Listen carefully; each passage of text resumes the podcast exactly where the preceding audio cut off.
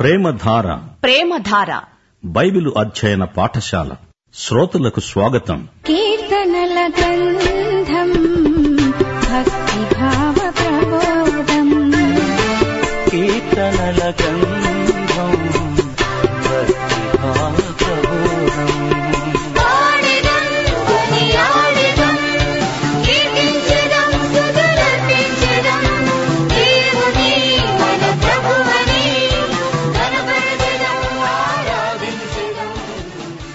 ప్రియ సోదరి సోదరులారా ఈరోజు మనం డెబ్బై ఆరో కీర్తనతో పాఠం ప్రారంభించుకుంటాము వినండి ఇది తంతివాద్యములతో పాడదగిన ఆసాపు కీర్తన మొదటి వచనం యూదాలో దేవుడు ప్రసిద్ధి చెందినవాడు ఇస్రాయేలులో ఆయన నామము గొప్పది దేవునికి స్తుతి ఆయనకే జయం శత్రువులకు అపజయం నాలుగో వచనం దుష్టమృగముల నుండే పర్వతముల సౌందర్యము కంటే నీవు అధిక తేజస్సు గలవాడవు కఠిన హృదయులు దోచుకొనబడి ఉన్నారు వారు నిద్రనొందారు పరాక్రమశాలులందరి బాహుబలము హరించుకుపోయింది దేవునికే జయం దిగ్విజయం యాకోబు దేవా నీ గద్దింపునకు రథసారథులకు గుర్రాలకు గాఢ నిద్ర కలిగింది శత్రువు పరాజయం పొందాడు సైన్యములకు అధిపతి అయిన మన దేవునికే అఖండ విజయం అలాగే మన దైనందిన జీవితంలో దేవుడు మన పక్షాన ఉండగా విరోధి మన ఎదట నిలువలేడు మనకెంతో ప్రోత్సాహం కలిగించే అనుభవమిది ఏడో వచనం దేవునికి భయపడాలి దేవా నీవు నీవే భయంకరుడవు నీవు కోపపడే వేళ నీ సన్నిధిని నిలువగలవాడెవడు పదో వచనం నరుల ఆగ్రహము నిన్ను స్తుతిస్తుంది మానవుడు దేవుణ్ణి ఎదిరించలేడు బెదిరించలేడు ఆగ్రహశేషమును ఆయన ధరిస్తాడు దేవుడు దీర్ఘశాంతము గలవాడే కాని ఒకానొక రోజు దేవుడు దుష్టులను శిక్షించడానికి పూనుకుంటాడు ఈలోగా దేవుని ప్రజలు భయభక్తులు కలిగి దేవుణ్ణి ప్రేమించాలి పదకొండవ వచనం ఆయనకు కానుకలు తెచ్చి సమర్పించండి మీ దేవుడైన యహోవాకు మ్రొక్కండి ఆరాధించండి అధికారుల పొగరును ఆయన అణిచివేస్తాడు భూరాజులకు ఆయన భీకరుడు యేసురాజు మన ప్రధాన యాజకుడు ఆయనే మన మెల్కీషెదకు షాలెములో ఆయన గుడారమున్నది మొదటి వచనంలో యూదా ఇస్రాయేలు షాలేము సియోను ఈ నాలుగు భౌగోళిక ప్రదేశాలు పేర్కొనబడినవి మూడో వచనం ఎంతో ప్రాముఖ్యమైనది అక్కడి వింటి బాణాలను అగ్ని బాణాలను కేడెములను కత్తులను యుద్ధాయుధాలను ఆయన విరగ్గొట్టాడు యషయ రెండో అధ్యాయం నాలుగో వచనం వారు తమ ఖడ్గాలను నాగటి నక్కులుగా తమ ఈటెలను మత్సుకత్తులుగా సాగగొడతారు యేసుక్రీస్తు వచ్చి స్థాపించేది శాంతి రాజ్యం సమాధాన రాజ్యం ఈ భౌతికమైన ఎరుషలేమును శత్రువులు ఇప్పటికి ఇరవై ఏడు సార్లు ముట్టడించారు శత్రువులు నిద్రనొందారు వారికి గాఢ నిద్ర కలిగింది అనే మాటలు ప్రయోగించబడినాయి ఒకటి యోహాను ఐదో అధ్యాయం పంతొమ్మిదో వచనంలో లోకమంతా దుష్టుని చేతిలో పడి నిద్రిస్తున్నదని చెప్పబడింది సైతాను తన చేతులలో పడిన వారిని జోకొట్టి నిద్రపుచ్చుతాడు వారు నిద్ర లేవకుండా చేస్తాడు అందుకే ఎఫ్ఎస్సి పత్రిక ఐదో అధ్యాయం పద్నాలుగో వచనం అంటోంది నిద్రించే నీవు మేల్కొని మృతులలో నుండి లే క్రీస్తు నీ మీద ప్రకాశిస్తాడు యషయా అరవయో అధ్యాయం మొదటి వచనం నీకు వెలుగు వచ్చింది లే తేజరిల్లు యహోవా మహిమ నీ మీద ఉదయించింది యషయా గ్రంథం నాలుగో అధ్యాయం ఐదో వచనం సియోను కొండలోని ప్రతి నివాస స్థలము మీద దాని ఉత్సవ సంఘముల మీద పగలు మేఘధూమము రాత్రి అగ్నిజ్వాలా ప్రకాశము యహోవా కలుగజేస్తాడు ఆ రోజు దేవుని ప్రతిదండన దినం ప్రకటన ఆరో అధ్యాయం పదిహేడో వచనం గొర్రెపిల్ల ఉగ్రత మహాదినం వచ్చింది దానికి తాళజాలిన వాడెవడు ఆయన తిరిగి వచ్చినప్పుడు సమస్తము ఆయనకు పాదాక్రాంతము కావలసిందే కీర్తన నూట పది మూడో వచనం యుద్ధ సన్నాహ దినాన నీ ప్రజలు ఇష్టపూర్వకముగా వస్తారు దేవునికి స్తోత్రం ఇప్పుడు డెబ్బై ఏడో కీర్తన ప్రధాన గాయకునికి ఎదుగుతూను అనే రాగం మీద పాడదగింది ఎదుగుతూను అనేది ఒక వ్యక్తి పేరు ఈ కీర్తనను ఆసాప్ రాశాడు దానికి ఎదుగుతూను స్వరకల్పన చేశాడు మొదటి వచనం నేను ఎలుగెత్తి దేవునికి మొర్ర పెడతాను ఆయనకు మనవి చేస్తాను దేవుడు నాకు చెవియొగ్గే వరకు నేను ఎలుగెత్తి ఆయనకు మనవి చేస్తాను ఈ కీర్తన వ్రాసిన వ్యక్తి ఎంతో బాధలో ఉన్నాడు రాత్రిళ్ళు సరిగా నిద్రపోలేడు నిరాశా నిస్పృహలతో కృంగిపోయాడు దేవుని యందు విశ్వాసమున్నది అదే సమయంలో మానసికంగా గొప్ప పోరాటమున్నది యోబులాగే సందిగ్ధంలో కొంతసేపు నిరుత్సాహపడతాడు మళ్లీ తన విశ్వాసాన్ని పునరుద్ఘాటిస్తాడు దేవుడెందుకు తన వాగ్దానాలను నెరవేర్చడు తన ప్రజలను ఎందుకు కాపాడడు అనే ప్రశ్నలు అతని హృదయములో నుండి బయలుదేరుతున్నాయి రెండో వచనం నా ఆపత్కాలమందు నేను ప్రభువును వెదికాను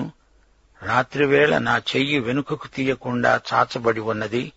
నా ప్రాణం ఓదార్పు నొందనొల్లకున్నది ఆశాపు ప్రార్థిస్తున్నాడు తన మనస్సులో ఉన్నది చెబుతున్నాడు రాత్రి సమయంలో చేతులు చాచి ప్రభువును అడుగుతున్నాడు దేవుడు ఓదార్పు అనుగ్రహిస్తాడు ప్రశాంతంగా ఆయన ఆదరణ యందు నిలిచి ఉండాలి దేవుడు గతకాలముందు చేసిన ఉపకారాలను జ్ఞాపకం చేసుకోవాలి మనస్సును దృఢపరుచుకోవాలి ఆసాపు నిట్టూర్పులు విడుస్తున్నాడు అతని ఆత్మ కుంగిపోతున్నది కన్నులు మూతపడటం లేదు కలవరపడుతున్నాడు తొల్లిటి దినాలను గతకాలపు అనుభవాలను మనస్సునకు తెచ్చుకుంటున్నాడు రాత్రివేళ పాట పాడుతున్నాడు రాత్రి నిద్ర పట్టకపోతే దేవుని ఉపకారాలను ధ్యానించాలి ఆసాపు కొన్ని ప్రశ్నలు అడుగుతున్నాడు ప్రభువు నిత్యము వెడనాడుతాడా ఇక ఎప్పుడూ కటాక్షింపడా ఆయన కృప ఎన్నటికీ లేకుండా మానిపోయిందా ఆయన సెలవిచ్చిన మాట తరతరాలకు తప్పిపోయిందా ఆయన కటాక్షించడం మానివేశాడా కోపించి వాత్సల్యత చూపకుండా ఉంటాడా కష్టదశలో దేవుని బిడ్డలు ఇలాంటి ప్రశ్నలే అడుగుతుంటారు ప్రియ శ్రోతలారా దేవుడు చాలా మంచివాడు ఆయన కృప ఎన్నటికీ ఆగిపోదు వీగిపోదు నీ వైఖరి ఎలా ఉన్నా దేవుడు నిన్ను ప్రేమిస్తాడు ఆసాపు తనలో తానే తన వైఖరికి కారణమేమిటో తలపోసుకుంటున్నాడు అంటున్నాడు నాకు కలిగిన శ్రమను బట్టి మహోన్నతుని దక్షిణ హస్తము మార్పు నొందింది అనుకున్నాడు యహోవా పూర్వము నా పట్ల చేసిన ఆశ్చర్య కార్యాలను మనస్సునకు తెచ్చుకుంటాను ధ్యానిస్తాను దేవుని క్రియలను తలపోస్తాను ఆసాపు అంటున్నాడు పదమూడో వచనం దేవా నీ మార్గము పరిశుద్ధమైనది నీ వంటి మహాదేవుడు ఎక్కడ ఉన్నాడు ఆశ్చర్యకార్యములు జరిగించే దేవుడవు నీవే కదా జనములలో నీ శక్తిని నీవు ప్రత్యక్షపరచుకొని ఉన్నావు ఆసాపు ధ్యానించిన అంశమేమిటి ఇస్రాయేలీయులు ఈజిప్టు నుండి విడుదల పొంది వచ్చిన చరిత్రను ఆసాపు మననం చేసుకుంటున్నాడు ఎర్ర సముద్రాన్ని వారు దాటిన వైనం అతని మనస్సులో మెదులుతున్నది రాత్రివేళ వారు పొందిన అనుభవాలు ఆసాపు జ్ఞాపకం చేసుకుంటున్నాడు ప్రజలు భయపడ్డారు దేవుడు తమను విడిచిపెట్టాడనుకున్నారు కాని దేవుడు వారిని విడువలేదు ఎడబాయలేదు శత్రువుకే అపజయం కలిగింది దేవుని శక్తి ప్రత్యక్షమైంది తన బాహుబలంతో దేవుడు యాకోబు యోసేపుల సంతతిని విమోచించాడు ఎర్ర సముద్రపు జలములు దేవునికి భయపడ్డాయి అగాధ జలాలు గజగజలాడిపోయాయి మేఘరాశులు నీళ్లు దిమ్మరించాయి అంతరిక్షం ఘోషించింది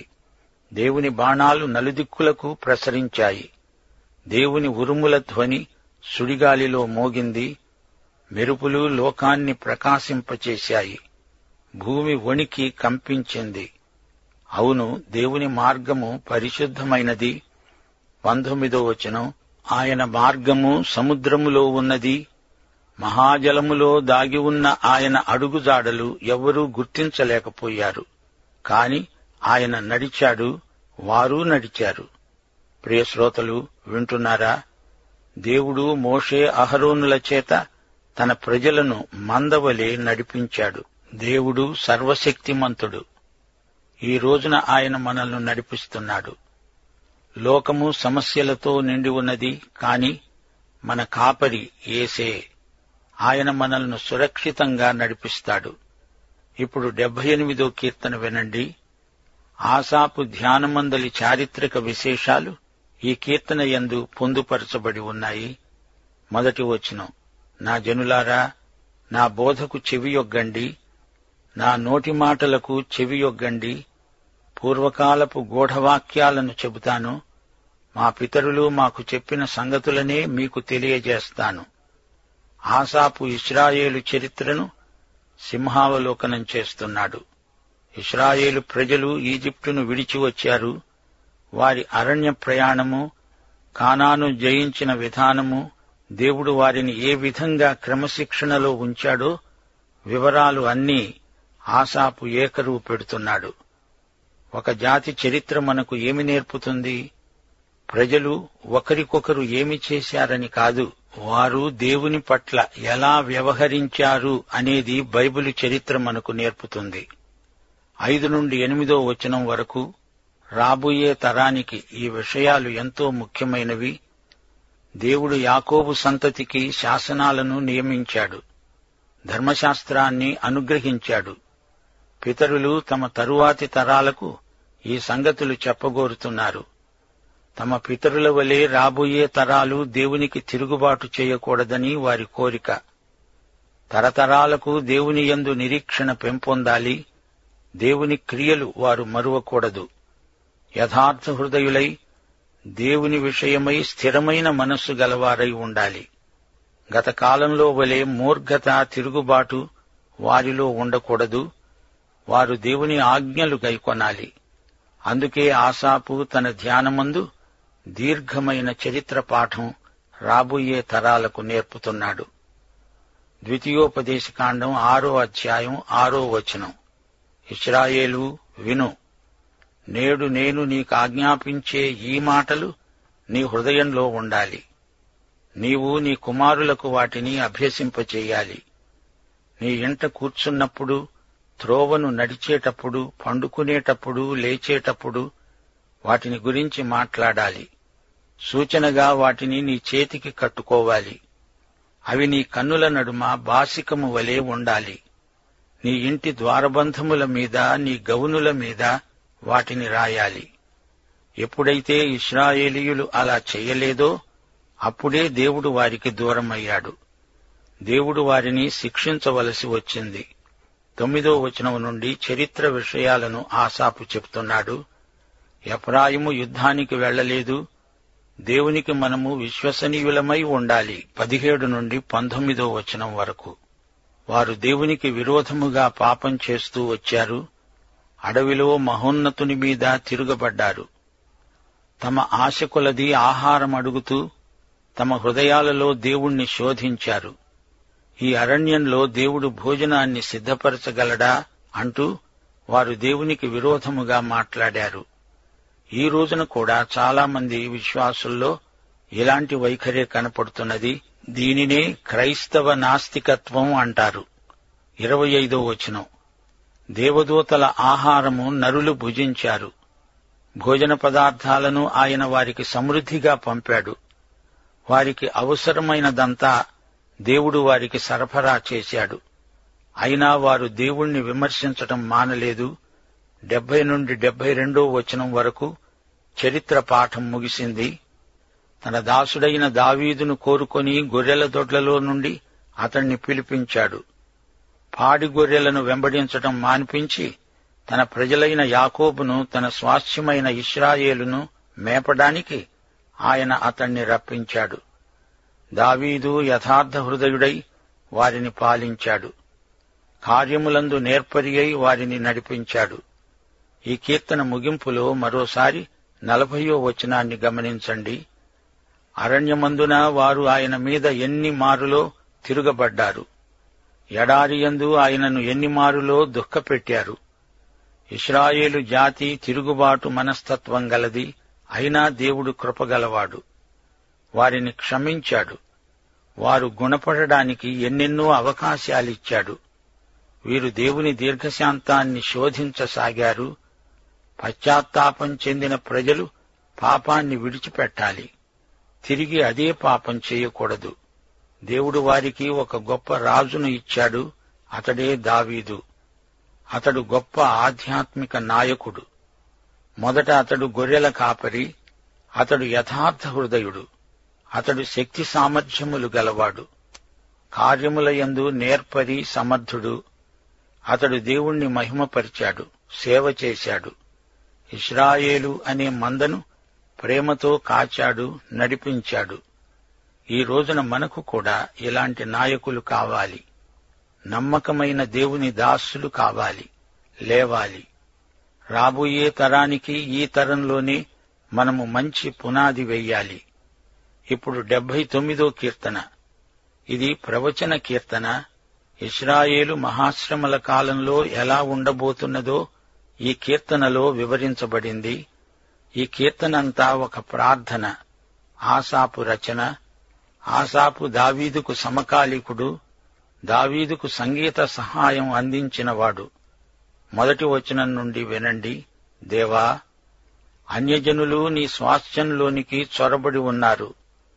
వారు నీ పరిశుద్ధాలయమును అపవిత్రపరచి ఉన్నారు ఎరుషలేమును పాడుదిబ్బలుగా చేశారు నెబుకద్నెజరు మొదలైన బబులోను రాజులు ఎరుషలేమును ధ్వంసం చేశారు ఇస్రాయేలు జాతికి భవిష్యత్తులో మహాశ్రమలు రాబోతాయని ఈ కీర్తన ప్రవచిస్తున్నది ఇస్రాయేలీయులు బబులోనుకు చెరగొనిపోబడినారు మనము ఇప్పుడు కీర్తనలోని లేవీయ కాండ భాగంలో ఉన్నాము అందుకే దేవుని ఆలయం పదే పదే ఈ కీర్తనల్లో ప్రస్తావించబడింది రెండో వచనం వారు నీ సేవకుల కళేబరములను ఆకాశ పక్షులకు ఎరగా భూజంతువులకు ఆహారముగా నీ భక్తుల శవాలను పారవేశారు అనేక మంది దొంగ ప్రవక్తలు ఎరుషలేము నాశనము కాదని ప్రవచించారు కాని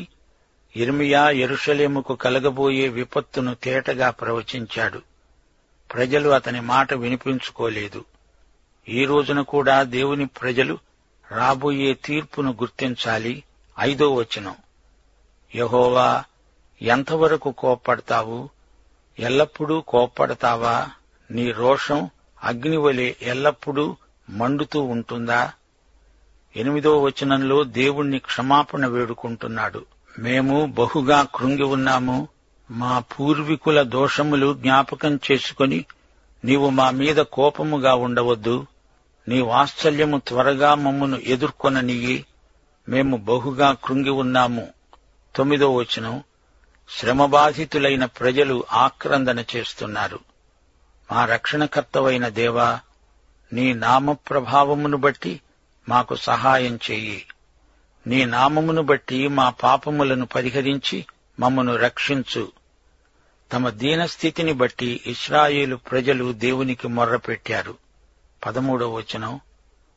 దేవుని ప్రజలు కృతజ్ఞతాస్థుతులు సమర్పిస్తున్నారు అప్పుడు నీ ప్రజలము నీ మంద గొర్రెలము అయిన మేము సదాకాలము నీకు కృతజ్ఞతాస్థుతులు సమర్పిస్తాము తరతరముల వరకు నీ కీర్తిని ప్రచురపరుస్తాము రాబోయే రాజ్యంలో దేవుడు తమకు చేసిన మేళ్లను పురస్కరించుకొని వారు దేవునికి కృతజ్ఞతాస్థుతులు సమర్పిస్తారు పాఠం ఇంతటితో సమాప్తం యేసుక్రీస్తు వారి కృప దేవుని ప్రేమ పరిశుద్ధాత్మ సహవాసము మనకు సదాకాలము తోడై ఉండునుగాక ఆమెన్